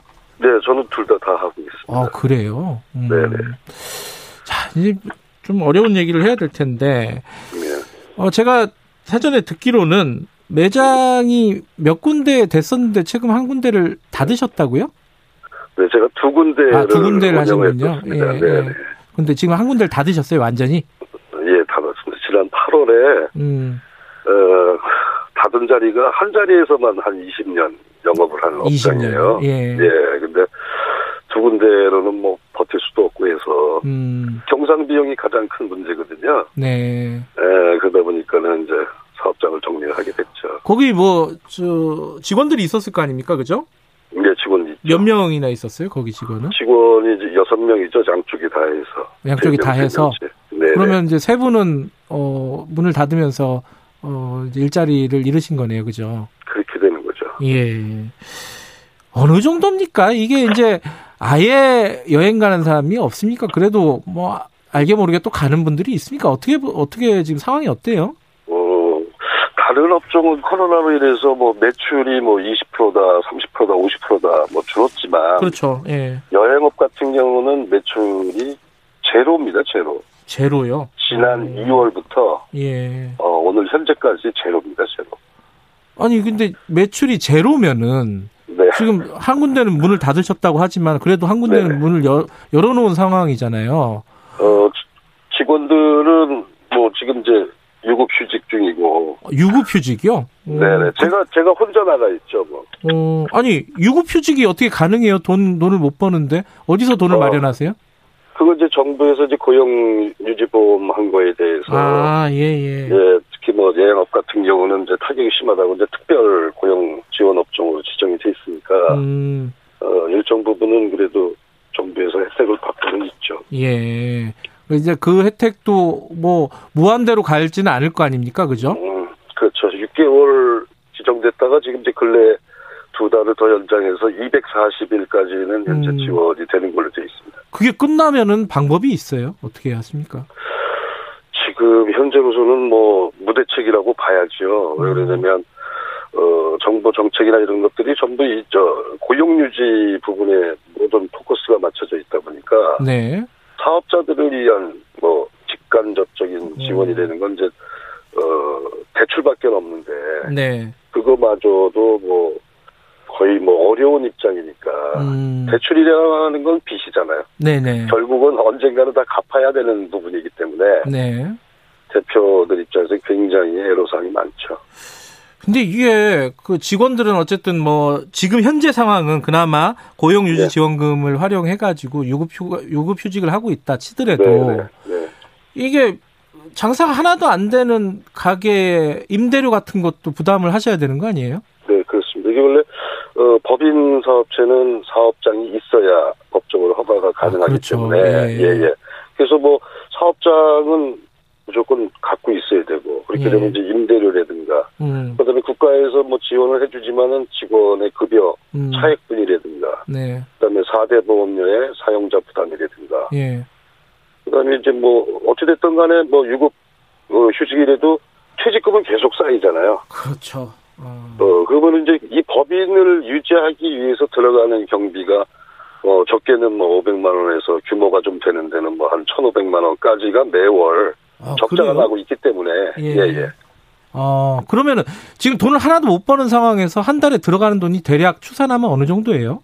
음, 저희 같은 경우는 한 700 정도 들어갑니다. 한 달에 700이요? 네, 네. 그냥 아무것도 없이 700이 그냥 빠져나가는 그렇습니다. 거네요? 그렇습니다. 그게 이제 감당이 안 되시면은 제가 이제 어디 신문 기사나 이런 거 주위 사람들 네네. 얘기도 들어보면은 뭐 PC방 네. 같은 경우도 비슷했잖아요. 네네. 그래갖고 뭐 PC방 사장님이 어디 뭐 아르바이트 뛰고 다른 데 가서 네네. 뭐 배달하고 뭐 이런 경우도 꽤 봤어요. 어, 사장님 은 어떠십니까? 지금 뭐 저를 포함해서 예. 어, 여행사 사장들이 뭐 대리 운전, 뭐 택배, 편의점 알바, 또 뭐 지자체에서 하는 공공 일자리, 음. 심지어는 뭐 배 따로 사과 따로 농촌 일손 돕기 아이고 뭐안 예. 하는 게 없습니다. 하여튼 뭐 살아남아야 되니까 예. 뭐 저 같은 경우도 뭐 지난달에 하여튼 뭐 응시를 해가지고 요즘 통계청에서 인구조사 총조사를 하잖아요. 5년마다 예. 한 번씩. 예. 예. 거기에 일단은 뭐 어, 임시직으로 해도 아. 어, 지원을 해가지고 지금 이제 공부하고 있습니다. 아, 그, 그, 인구 총조사 하는데 거기 그 조사원으로서 예. 아, 조사 조사 관리원으로 조사 관리원으로요. 네, 네. 아. 그 그런 걸 해가지고 일단 나가는 비용들을 좀 메꿔야 된다 이런 생각이신. 거네요, 그죠? 네, 네, 네.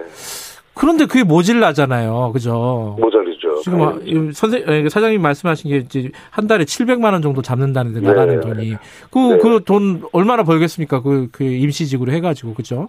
네, 네. 그러면 이게 대책이 필요할 건데 네. 일단은 어, 지난 8월에 아그 추석 전에 그 재난지원금 있었잖아요. 네, 있었습니다. 여행업은 해당이 안 됐었던가요?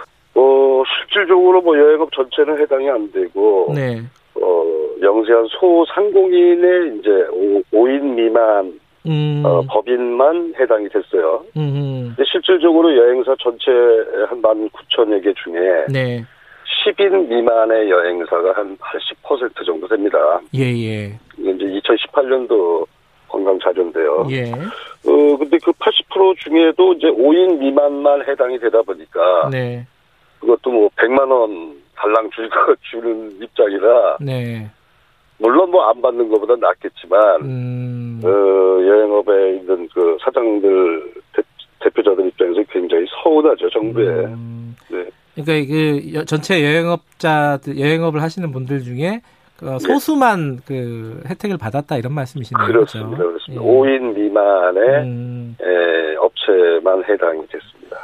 사장님은 해당이 되셨어요, 그러면은? 아니, 저는 해당이 안 됐죠. 해당이 안 되셨어요. 네, 그러니까 네, 네. 두 개를 운영하시니까 그렇게 됐군요. 네, 네, 네. 아, 그건 좀 섭섭하셨겠다, 그죠? 음, 많이 섭섭하죠. 예. 지금 이제 어 앞으로 미래를 생각을 하셔야 될 거 아닙니까, 그죠? 네, 그렇습니다. 뭐 지금 당장 버티기 어려운 것도 어려, 중요한 문제지만은 네, 네. 이 문을 닫는 사장님들이 많을 것 같아요 여행업에 어떻습니까 상황이? 지금 현재 9월 12일부터 해서 그 문화 체육관광부하고 한국여행업협회 공동으로 해가지고 네. 여행업 실태 조사를 하고 있어요. 예예. 예. 19,000개 여행사를 전수 조사를 합니다. 전체를 다. 음, 네네. 그게 이제 내일 10월 8일이면 끝나게 됩니다. 네. 이제 거기에 보면은 뭐 지금 폐업한 여행사 내지는 뭐 휴업한 여행사 뭐 이걸 조사를 하고 있는데. 네.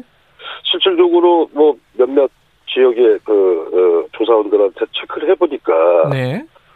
조사 대상의 한 80%가 전화 연락이 안 되는 거예요. 아. 그 얘기는 뭐 어, 일단은 뭐 다 영업을 못 하고 있는 입장이니까. 예. 그리고 뭐 일부 전화는 대표이사한테 이제 착신 전환으로 돼가지고 그나마 연락이 음. 되는 대표가 좀 있고. 네. 지금 이번 주 같은 경우는 현장 조사를 했어요. 음. 어, 전부 조사원들이 현장 주소지에 네. 가가지고 이 회사가 있는지 없는지, 네네. 네. 영업을 하는지 안 하는지를 체크를 했는데, 네. 어, 제가 하여튼 뭐 이거 인터뷰 전에 한 일곱 군데 정도 체크를 해보니까, 네. 현장 조사한 거에 대한 90%가 사무실이 없다는 겁니다 지금. 아하. 뭐 간판을 내렸거나 예. 안 그러면은 집기가 다 빠지고 불이 꺼져 있는 상태의 빈 사무실이라는 얘기죠. 음. 그 얘기는 일단 뭐 거의 업을 포기할 수밖에 없는 음. 네, 그런 간, 저, 입장입니다 현재. 정확한 조사 결과는 나야겠지만 어쨌든 지금 네, 현장에서 예 네. 조사한 바로는 한 90% 정도는 문을 닫아버렸다 이런 말이네요, 네, 그죠? 예. 네 맞습니다. 뭐 80%는 전화 연락도 잘 안 되는 상황이고요. 네, 그렇죠? 네, 네, 이게 정부에서 어, 네. 이게 사실은 이제 전국적인 그리고 전 세계적인 재난이지 않습니까? 코로나라는 게 그렇습니다. 정부도 참 이게 여러 여러 분야의 대책을 세우기가 쉽지는 않겠지만은 네. 어쨌든 여행업도 이게 타격이 엄청난데 여기에 대해서 네네. 어떤 대책을 마련해 주는 게 가장 시급한 것 같습니까? 이 코로나 때문에 좀 제일 앞에서 총을 맞았고 네. 나중에 뭐 코로나가 좀 정상화 자 clear가 된다고 그래도 가장 늦게 하여튼 그 살아날 업이 관광 여행 업종이거든요. 네. 지금 보면은 실질적으로 물론 그 고용 직원들에 대한 정책은 그래도 공격적으로 많이 해주셨어요. 음, 네. 근데 지금 말씀드린 대로 사업자들을 위한 지원 정책은 네. 전무한 상태거든요. 음. 그러니까 뭐 관광진흥기금에 대한 그 대출 외에는 다른 방법이 없습니다. 예. 현재. 근데 예. 그거마저도 어, 지난 2분기 때 뭐 예를 들어서 업체에서 1억을 신청을 했으면 운영자금을 네. 예.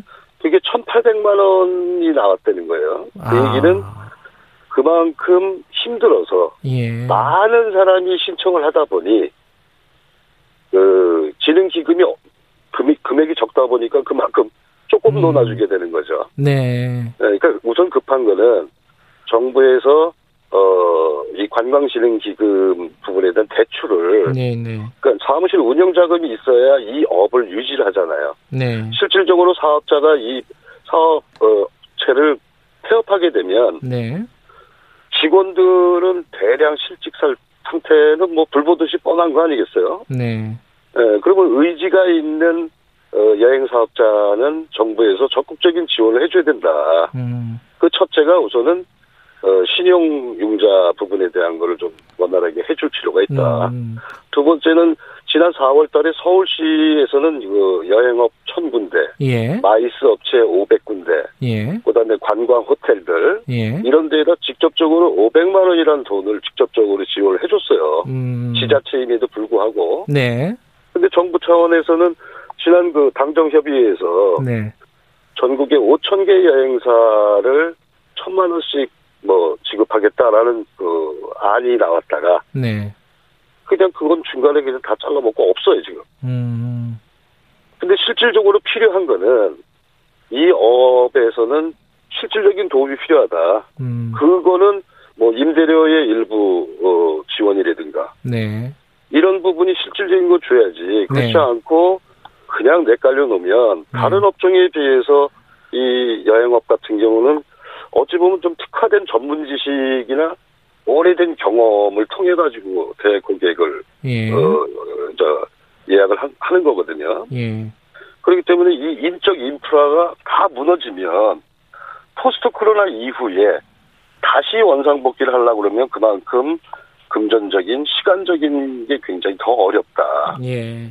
아, 그러니까 이번에 내일 마치는 여행업 실태 조사에 어느 윤곽이 좀 나올 테니까 네.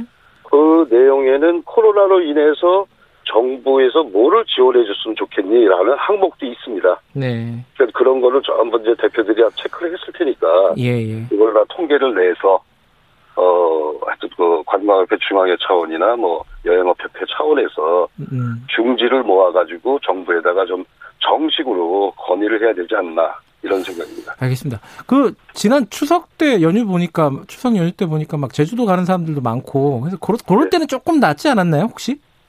근데 실질적으로 뭐 항공사도 마찬가지고 호텔도 마찬가지지만 이제 코로나 이후에는 중간에 여행사라는 매체를 안 아, 끼고 개별 여행 본인들이 예. 예 맞습니다. 본인들이 직접 고객을 상대로 해가지고 예약을 음, 하고 있기 때문에 여행사들이 할 일이 별로 없습니다 요즘은.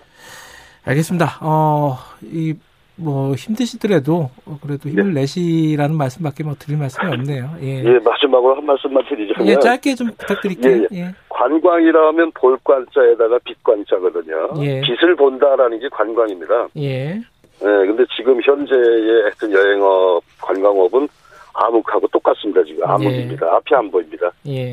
하여튼 그 다시 빛을 볼 수 있는 날이 오기를 바라고 예. 여행인들 관광인들 힘내시기 바라겠습니다. 감사합니다. 알겠습니다. 오늘 아침에 연결해 주셔서 감사드립니다. 고맙습니다. 네, 네 감사합니다. 서울시 관광협회 김명섭 여행업 위원장입니다. 어, 좀 답답하네요. 그죠?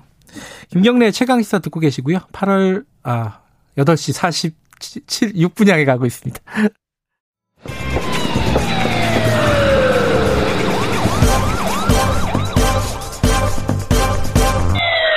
김경래 최강 시사.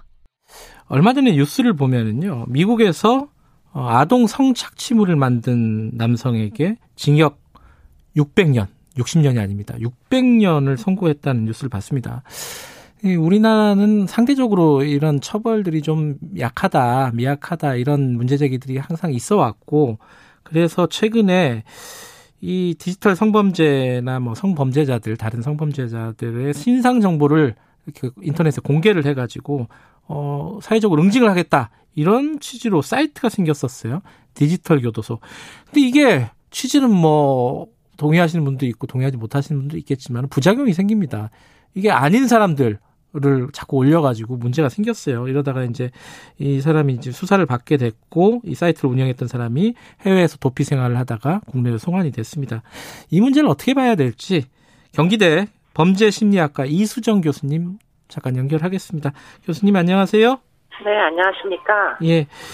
이게 참 어려운 문제인데 이 디지털 교도소 이제 성범죄자들의 이 신상을 공개하겠다 일반에게 이걸 어떻게 봐야 될까요? 이게 뭐 교수님은 어떻게 생각하십니까 이 부분을? 아 국가에서 그 결국은 형벌권이 있는데 네. 그 형벌의 수위가 만약에 많은 사람들에게 이제 설득력을 얻을 정도로 엄벌이다. 네. 중대 범죄인데 아주 심각한 범죄인데 네. 엄벌을 내리는 게 맞다. 이런 이제 공감대가 있다면 굳이 이런 이제 뭐 자경단 비슷한 이런 그 활동이 애당초에 발생하기가 어려웠겠죠. 말씀하신 대로. 예. 근데 문제는 그렇지 못한 게 근본적인 이유다 네. 이렇게 볼 수밖에 없는 부분이 있는 게 예. 지금 이 온라인에서 뭐 사이버 공간 상에서 그 수사기관도 아닌 자들이 아무런 법적 권한 없이 예. 개인정보를 전부 불법으로 빼내가지고 이렇게 개시, 결국은 박제를 이제 하겠다 이런 얘기예요. 그래서 네. 사회적으로 매장시키겠다는데 일반인들이 전혀 호응을 하지 않았다면 네. 그러면 사실 뭐 알 수가 없었겠죠. 이런 일이 진행되는 것조차. 그렇겠죠. 그런데 네. 그게 지금 그렇지가 않고 많은 사람들이 지금 호응을 하면서 뭐 열람을 하고 확인을 하고 누군가 뭐 이렇게 보기도 하고 그게 이제 문제인 거죠. 음. 그런 연유에는 근본적으로 지금 특히 아동 성범죄자에 대한 우리 사회의 이제 제재의 수위가 음. 너무 약하다. 이게 네. 이제 문제로 보입니다. 근데 이제 이런 사이트들이 아까 말씀하신 대로 뭐 수사권이 있는 사람들이 아니니까 네. 어, 뭐, 일반 어떤, 뭐, 네티즌이라든가 시민들의 제보라든가 이런 걸 통해 갖고 정보를 취합해 갖고 올릴 거 아니에요. 그렇습니다. 그러다 보면 이게 굉장히 부정확한, 어, 사실이 아닌 정보들이 그 사이에 포함되어 있을 가능성이 있고, 이 부분은 문제가 되겠죠. 그죠?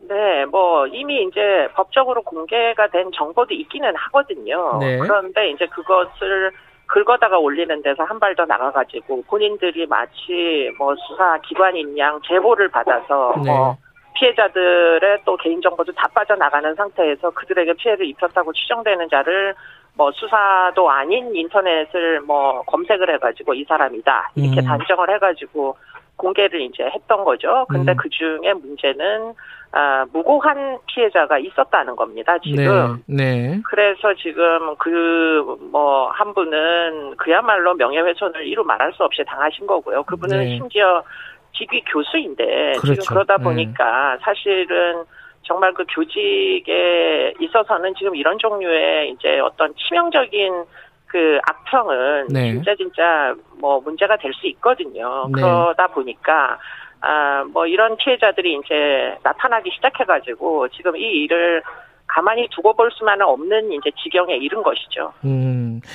근데 이런 그 피해자들은 오히려 그, 그 뭐 순작용이라고 할까요? 이 뭐 사람들에게 성범죄자 성범죄에 대한 경각심을 올린다는 그런 뭐 기능도 있겠지만 이런 이런 범죄가 이런 피해자가 한 명이라도 나온다면은 이거는 뭐 좀 용납하기가 어려운 거 아니겠습니까 사회적으로? 용납하기가 어렵죠. 예. 그리고는 더군다나 뭐 이 분들이 그야말로 정말 우리가 일반적으로 생각하는 그런 뭐 임꺽정이나 이런 그, 그, 분들이 아니세요. 사실은 본인들도 지금, 에, 뭐, 수배 중인 사람도 그 중에는 포함이 돼 있고요. 아. 그리고는 실제로 이제 그 엠번방에 들락날락한 유저들도 이 안에는 포함돼 있고 이러다 네. 보니까 사실은 어, 절대 맡겨둘 수 없는 또 다른 음. 불법 행위가 얼마든지 발생할 수 있는 네. 더군다나 이제 이렇게 개인정보가 빠져나간 사람들을 대상으로 다양한 종류의 협박 을 음. 했잖아요. 그것도 네. 범죄입니다. 그렇기 네. 때문에 사실은 그냥 두고 볼 수가 없다. 국가가 해야 되는 일은 국가가 제대로 해야 되는 것이고 네. 지금 민간에다가 뭐 수사권이나 형벌권이나 아무것도 주지 않았는데 권한도 없는 자들이 나타나가지고 지금 인터넷상에서 또 음. 다른 음. 이제 피해를 뭐 유발하고 있는 이런 현상은 사실은 빨리 근절이 돼야 되겠죠. 근데 이게 이제 아마 어, 송환된 그 피의자 같은 경우도 이렇게 재판에 가면 항변을 할 겁니다. 이게 뭐 공익을 위한 거였다. 이랬다면 면책이 어느 정도까지 될 수 있나요? 이게 법적으로는? 뭐 면책이 된 그 전례가 있습니다. 그 음. 배드파더라고 해가지고 양육비를 주지 않는 아 맞아요. 아, 네. 네네네 네. 그런 아버지들에 대한 정보를 올린 그 사이트는 사실은 면책을 받았습니다. 어허. 그런데 이제 그 사이트에는 사실에 해당하는 유죄 판결을 받은 사람들만 지금 아하. 올라온 거죠 정보가. 예. 근데 문제는 지금 이 사건의 경우에는 이미 무고한 피해자가 발생했잖아요. 음, 네. 더군다나 뭐 일단은 무, 무고한지 안 한지 그것까지는 모르겠지만 어쨌든 극단적인 선택을 한 대학생이 발생을 한 거잖아요. 예. 한 거지 않습니까? 예. 그분은 재판조차 받지를 못한 겁니다. 음흠. 그러다 보니까 이런 식으로 전혀 재판 절차를 거치지도 않은 사람들까지 이렇게 극단적인 결말을 초래할 권리가 그들에게 있느냐. 음흠. 그게 이제 제일 큰 문제이죠. 뭐 네. 저는 개인적으로는 엄벌해야 된다라고 음. 생각이 듭니다. 네. 네. 뭐 이게 지금 디지털 교도소가 1기가 있고 또 2기가 지금 뭐 운영을 하고 있다 그러는데 네. 이게 좀 위법성을 줄이겠다는 거예요. 그래가지고 개선해가지고 운영하겠다 이런 거는 가능할까요? 어떤 방식으로 가능할지 모르겠어요. 뭐 어, 이미 이제 공개된 범죄자들의 정보들이 있기는 있지 않습니까? 그렇기 음. 때문에 뭐 지금 아동성 범죄자 중에 신상이 이제 온라인에 그 공개되는 사람들하고 네. 그리고는 이제 경찰 단계에서 네. 이제 특강법에 의해 가지고 이제 공개되는 사람들 이 정도의 정보를 올리는 음. 게 제가 볼 때는 한 그 음. 한도라고 보이는데요. 음. 그러니까 네. 어느 정도는 입증이 다 된 거죠. 근데 네. 그것 이상을 하기 시작하면서 본인들이 음. 심지어는 모금도 하고 피해자들로부터 돈도 뭐 이렇게 받기도 하고 만약에 이런 식으로 진행이 되면 이것은 아주 심각한 뭐또 음. 다른 범죄일 음. 수 있기 때문에 결국 경계가 이제 그 정도 수준일 거다 이런 생각이 음. 들고요. 네. 공익을 목적으로 하는 건 좋은데 공익을 목적으로 사람들의 주의를 끌고 현혹시키기 위한 그런 부당 이득이 있다면 그건 네. 아주 엄벌해야 된다는 생각이 음, 듭니다. 예. 어, 하나 더 여쭤볼게요. 그 조두순 관련해 가지고요. 조두순이 네. 만기 출소가 12월이지 않습니까? 네, 네. 두 달밖에 안 남았는데 보호수용법이라는 거를 지금 국민의힘 성폭력 대책특위 위원으로서 지금 재정에 네. 지금 어, 진행을 하고 계신 거잖아요. 네네네. 이게 되면은 조두순한테도 적용이 될 수 있는 거예요? 그러니까 직접 소급 적용은 아시다시피 되지가 않습니다. 그런데 음. 지금 이제 발의된 법안에 한 가지 그 전과는 굉장히 다른 조항이 들어간 게 뭐냐면 네. 보호 관찰을 1대1로 받지 않습니까? 그러면은 준수 사항이 아주 많겠죠. 네. 그러면 그 준수 사항을 잘 지키면 사실은 뭐 재범을 할 가능성도 없지 않겠습니까? 예. 그런데 준수 사항을 상습적으로 어기면 네. 지금으로서는 별다른 방법이 없다는 거예요. 예. 그렇기 때문에 뭐 조치를 취할 수가 없는데 그러나 이 법에는 준수 사항을 지속적으로 어기고 상습적으로 사소한 불법 행위를 저지르는 경우에도 네. 결국에는 검사가 청구를 해가지고 법원에서 보수용을 추가로 이제 적용할 수 있게 선고할 수 있게 음. 이렇게 법률이 지금 제한이 돼 있습니다. 예. 그렇기 때문에 조두순이 출소를 한 다음에 뭐 아주 모범적인 생활을 하면 네. 해당 사항이 없지만 네. 그러지 않고 뭐 아주 사소한 비행이나 불법 행위를 계속하면서 징역형이 나올 일은 아니지만 네. 그러나 이제 준수 사항도 어기고 네. 계속 문제 행위를 할 경우에는 지금 이 법에 따르면 음. 보호 수용을 추가로 요청할 수가 있는 거죠. 알겠습니다. 이수정 네. 교수님이었습니다. 고맙습니다. 고맙습니다. 김경래 최강사 10월 7일 여기까지 하고요. 어, 커피 쿠폰 당첨자는 홈페이지에서 확인하실 수 있습니다. 내일 아침 7시 20분에 다시 돌아오겠습니다.